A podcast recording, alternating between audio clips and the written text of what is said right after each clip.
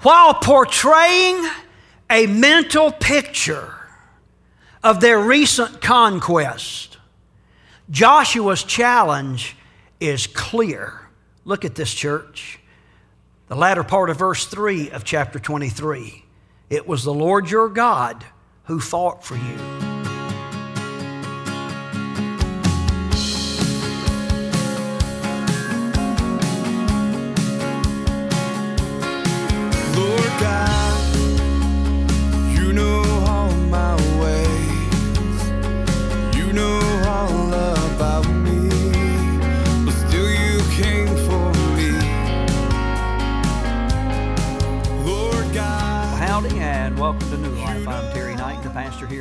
Life Community Church. I thank you so much for turning us on tonight, and I trust and pray, as always, that the Lord's going to speak to your heart by His Word, the Word of God, the Bible. We're in a brand new series now that uh, deals with the issue of not turning away, but continuing straight forward and being focused now, listen to me. Some of you that have been in the church for a long, long time, when you hear teachings like this, you might think, man, this is just weird. Where is this dude going with this? But for those of you that are young, and I mean very young, and in the church and trying to figure out which way's up in terms of the Word of God, you realize that you're having to wrestle with the culture today unlike a way that your parents may have had to wrestle with it or your grandparents. Now, that kind of is where I am at this stage in my life. And believe it or not, for those of you that are younger, I haven't always been a grandfather. I used to be very young, and I've weathered a lot of these storms, and hopefully, this experience combined with the Word of God and some balanced teaching, some wise teaching, we can help you to know how to navigate these waters in the days to come. Now,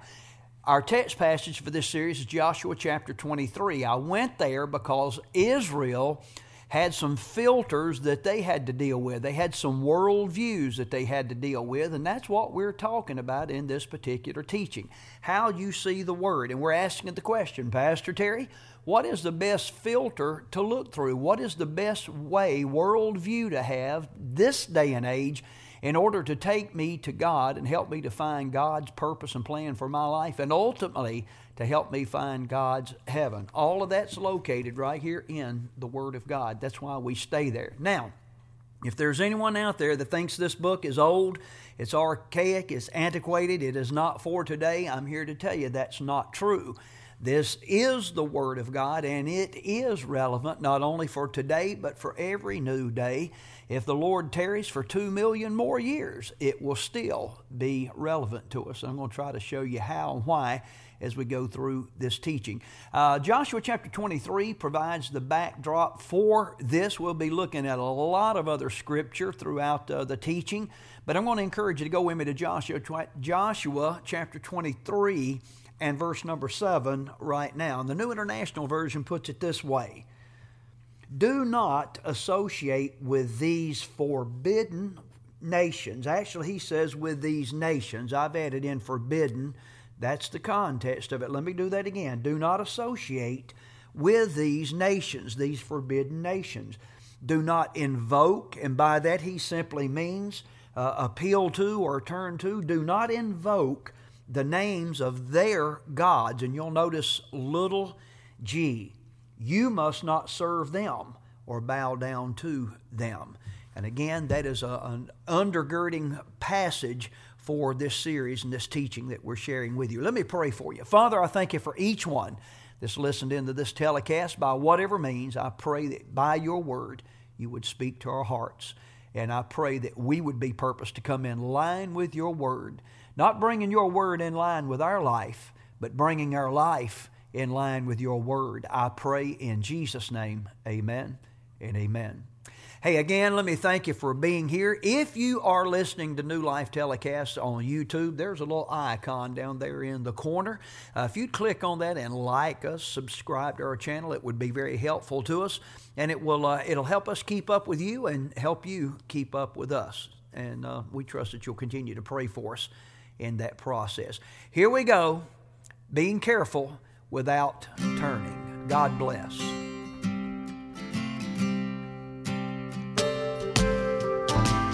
Say most of What Jesus did do is not what we do or even what we want to do. Number four on your study notes, fill this in with me. A long time ago, in a faraway land, Israel had to deal with some filters and their God. Their God. And I trust that their God is your God. The great God of creation, the God of the Bible, the God of Abraham, Isaac, and Jacob. God enlightened his people Israel on how to deal with such filters. Now, what I just shared with you is going to be foundational in terms of part two, and a lot of this message will make more sense when we get there, but stick with me. Watch this a little bit of Bible background history. God promised to Israel through Father Abraham the inheritance of a special land. The land of, it was known then as the land of Canaan. Today we know this land as Israel. Watch this, church. It's still Israel. It's still promised land. It's still important. There's still a blessing promised to those who care for the people of God or the people of Israel. That's why every time you drop a dollar or three into the offering plate at New Life Community Church, part of that goes to support the people of Israel. We put our money where our mouth is. And I trust that that's a matter of conviction with you as it is with me. Uh, pardon the little rant, but it's very important for you to understand that.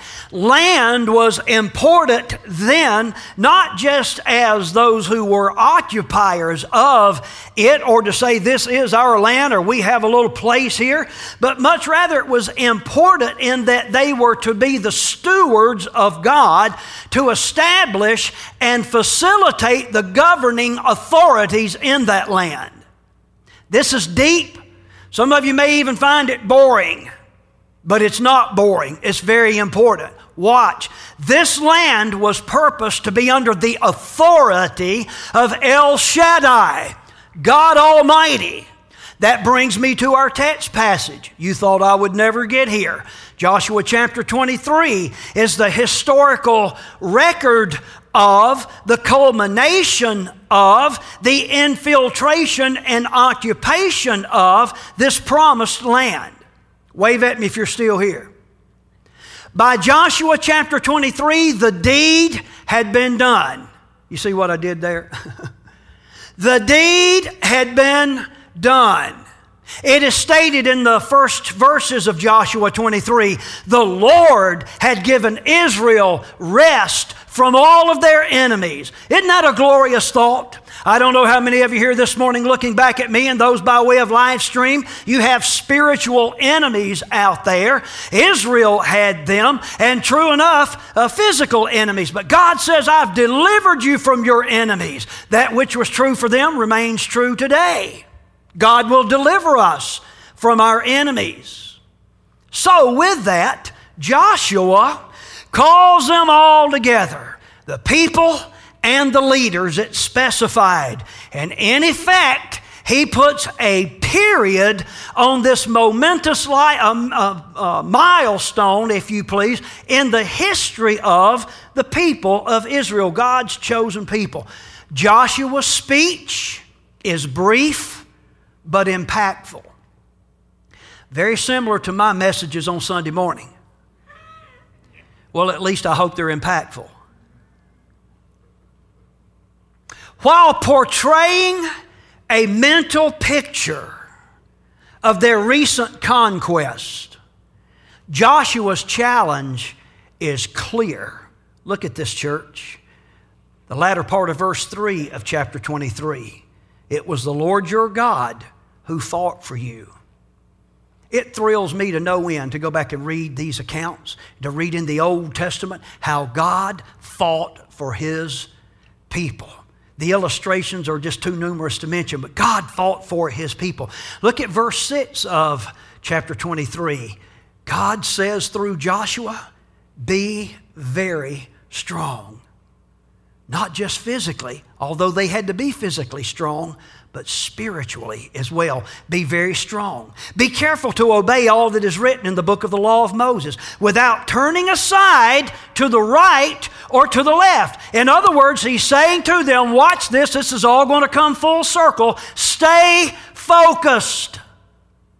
Stay focused right here, right on the Word of God, right on God's spokesperson. In other words, he was saying, and this is the title of this particular series be careful without turning. Let me point out a couple of the words here in chapter 23, verses 3 and verse 6 in particular. Strong. Strong. Are you being strong in your walk with the Lord, physically and spiritually? Strong. Are you careful to obey, which emphasizes choices that we have? We're told here in so many words don't turn left or right. In other words, don't turn to their little g gods. It's at least intimated that we should ask often what or who are their gods? Church, I want you to catch this. There's something that needs to be heard right here. I don't think we do this enough as a church where we look at those who are out, outside the church and we say, Who are their gods? What are their gods? God told me to stay away from their gods. We need to know and understand who their gods are so that we will know how to stay away from them. Does that make sense? It'll catch some of you will catch up with that eventually. Number five on your study notes, fill this in with me if you would, please. God then speaks through Joshua some profound direction that is often overlooked by present day peoples. Now, New Life, this isn't addressed specifically to the citizens of Ridgeway, Virginia. Meaning, as you read through the record, you're not going to see the word Ridgeway in there. You won't find it. But the sound counsel that is given to us here could not be more clear for those who reside in Ridgeway, Virginia. Look at verse 7 of Joshua 23. Do not associate with these nations, these forbidden nations. Do not invoke, that is to say, appeal to or turn to the names of their little g gods. You must not serve them or bow down to them. Now, when I read that, my spirit wanted to ask this question why? Why would God mandate for you why would God mandate for His people to refuse association with the alien nations that had just been driven out before them? Why would God do that? Isn't that mean? Is God a meanie? Don't you love the word mean now? Everybody's a meanie. If you do something somebody doesn't like, you're mean. Even full grown men, grown politicians in Washington, D.C. talk about people being mean to them. Is God mean? Isn't this concept bigoted? Is God a bigot? You know, there are some people today that accuse God of such. Isn't that what we read here? Isn't that, watch this, isn't that xenos, phobos, xenophobic? Boy, there's a word they like to throw around. And most of us know what that means, don't we? No. Is it? Is God xenophobic? Let me remind you, we used to sing this little song Jesus loves the little children, all the little children of the world. Help me, church. Red and yellow, black and white, they are precious in His sight. Jesus loves the little children of the world. Xenophobic? Are you kidding me? God created all these people. God loves color and ethnicity and diversity. If you don't believe it, when you go out of here this morning, look at the grass. What color is it, church? White. And you know, if you're like I am, I'm looking at my calendar and I'm thinking, six more weeks maybe, eight more weeks. And then I can come out of the house without having on my hat and scarf and coat and all that kind of stuff. And you'll see a God of diversity displayed in his full splendor. In just a few weeks, we call it springtime. Why did God mandate not to associate with these people? Let me try to answer it like this. I want to remind you that according to the Word of God, we saints do not wrestle against flesh and blood. But, in fact, our strivings most frequently come to us via the vehicle of Satan's advocates, and the overwhelming majority of them do occupy flesh, and they do have blood coursing through their veins. So, it's really easy, I'm trying to help someone, it's really easy to mistakenly embrace that our enemy is some other person, and consequently, it's, it's natural and easy to spend valuable time wrestling with such one. Secondly, their actions, the actions of those who reflect Satan's promptings and schemes, can indeed be an overwhelming influence upon our own ideas and actions. Israel would prove this to themselves and us over and again in the coming generations. Go to the prophet Jeremiah. Here's what he said, chapter 3, verse 6. During the reign of King Josiah, the Lord said to me, Have you seen what fickle Israel has done? Like a wife who commits adultery engages sexual relations, breaks the marriage contract with her husband in order to engage relations with someone she's not married to, like a wife who commits adultery. Israel has worshiped other little g gods on every hill and under every green tree. I told you that to tell you this, beloved. That's why God purposed for them to refuse association with these other nations. In other words, not to look at the world through their filter. Does that make sense to anybody?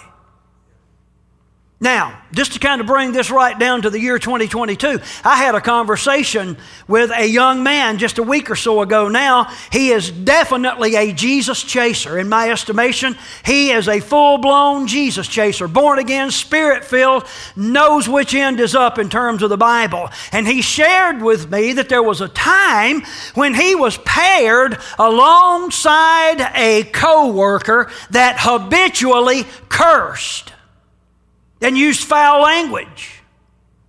So, it wasn't long. Look at your neighbor and say, It wasn't long. Wasn't long before he too began to use some profane words. Is anybody picking up what I'm putting down right now? He shared with me, this was kind of a painful time. He noticed he began to reflect that which he was hearing. It hit his ears, it stuck in his mind, and it came out of his mouth. Thank the Lord. Hallelujah. His testimony, this young man's testimony, was that Holy Spirit convicted him of that. Watch this, church. That's what Holy Spirit does. When you start going astray, walking away from this, Holy Spirit starts stirring around and He reminds you that that's not behavior that you need to be exhibiting, but He did. And this young man was convicted of it in a profound way and gained victory over this. But my point is this, and I want want you to catch this, beloved. You remember back in school years ago, and it's been 45 years since I was in school. Show me that poster clicker person. Do you remember this poster? Do you remember that? They come in various and sundry versions. Believe me, there are thousands of them on Google Images. I went through 900 of them to find this one. What does it say, church? You are what you eat. So obviously, I have been eating very healthily. and been eating some handsome, masculine foods. Can I get an amen right there? Shh.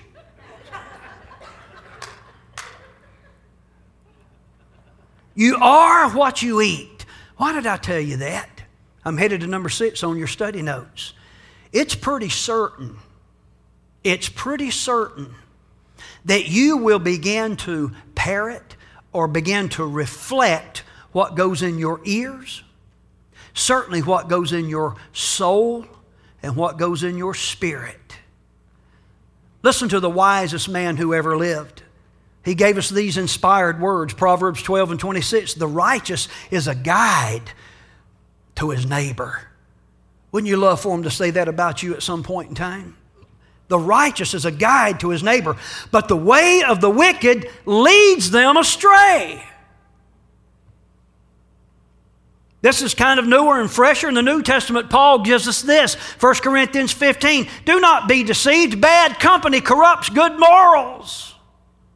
You are what you eat. That which goes in has a tendency to come out, so you need to be very, very, very careful about that. I ask you again, how do we stay focused? Those of us who are born again and spirit filled and attempting to look through Jesus' filter, how do we stay focused?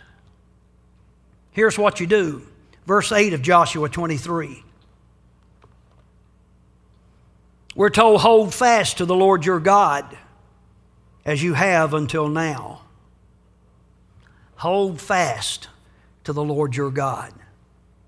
Beloved, will you tell me, please, just who it is that would not that would fail to benefit, if you please, from heeding such counsel in any generation. Hold fast to the Lord your God as you have until now. Now, watch this. I trust you understand this biblical language. Hold fast. That does not mean that you grip it speedily and then let go but it, it rather means you don't let go. Now, I searched high and low for the perfect illustration to portray before you this morning, and here's what I come up with. Somebody tell me what that is. It's a clown. By the way, this is not a tough test. What is that? No, thank you. What is that? It's a clown. What's the clown doing? Juggling. You see what's among the little balls that he's juggling? Little g God, little g God, little g God, little g God, big G God. That is a picture of way too many persons that occupy church chairs nowadays. Yeah, God's in the midst, but that's about all you can say for it. Every, every, every now and then, God comes by but it's a blur.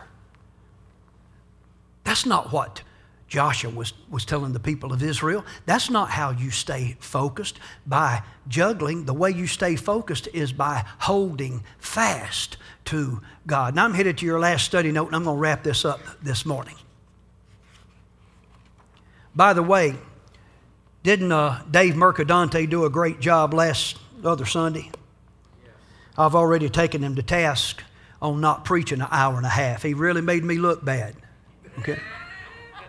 Next time you're really going to get a load from him. Here's number seven on your study notes, beloved. Will you consider that in order to engage other gods, you have to release the God? Can you be encouraged not to juggle, but to hold fast?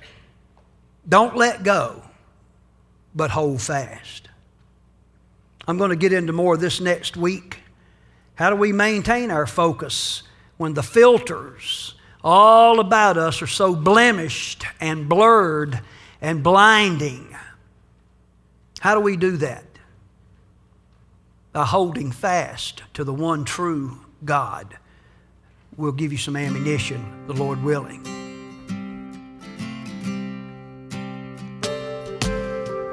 Beloved, that wraps up part one. And let me do that by asking you this Are you juggling a lot of different gods, little g, O, D, S, in your life? Now, listen to me. Sometimes we, I think we have a tendency to think that other gods are different than they are. We can make a God out of anything. We can juggle anything. I think, uh, just for convenience sake, you see this little gizmo? It's called a cellular device. Uh, we used to refer to them as phones. To call this as a phone is a masterpiece of understatement. But isn't it true that there are some things that come across here that we can get hooked on? There's some things that can occupy a lot of our time, and there are some things about this that can prevent us from getting into this. Now, listen, I know a lot of you say, hey, I have a Bible app.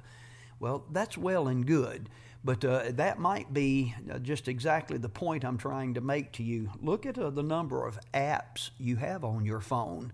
The Bible app is just one among the hundreds that some folks have. I ask you again, just for time's sake, are you juggling other gods along with the God? God has called and purposed and designed for us to put Him first, to give Him the best of our life, not the leftovers. So I want to encourage you not to turn to the left or to the right, turning away to other things, but to focus your attention on God. That is going to become increasingly difficult in the day and age in which we live. And I will tell you, this is one of the number one uh, culprits. It's kind of the uh, uh, tantamount to the old transistor radio back in my day that people kept plugged into their ears. This will do so much more and it has so much more potential to be distracting to us. Be encouraged. Can you be encouraged to spend some time in the Word of God each day? The Bible, the Word of God, a good old hard copy of it, something that you can hold in your hands, something that won't text you or send some sort of an alert right in the middle of it be encouraged to read it and heed it and to know it and to realize that it's written for you, whoever you are, specifically for you. Father, I pray for each one listening into this telecast. I pray that this message would penetrate the hearts of each one and that men and women and boys and girls would be turned to you and would focus not only their eyes for a few moments, but their hearts for a lifetime on you. We ask, we pray these things in the matchless name of Jesus. Amen and amen. Hey, let me tell you, one of the things that you need in your life to help you maintain focus is some church activity. And I'm talking about getting together with God's people to worship Him in spirit and in truth. New Life has a regular schedule of activity Sunday evening. Actually Sunday morning at 10 o'clock. I'm about to get ahead of myself. And then Wednesday evening at 7 o'clock, and we would love to see you, love to have you for any and all of those activities here at New Life Community Church. Uh, there's some information uh, floating across the screen to help you stay in touch with us in terms of contact information. Uh, we'd love to hear from you. I'm Terry Knight, the pastor of New Life Community Church, wishing you a great week. And remember, my friends, Jesus is coming back. Is he coming back?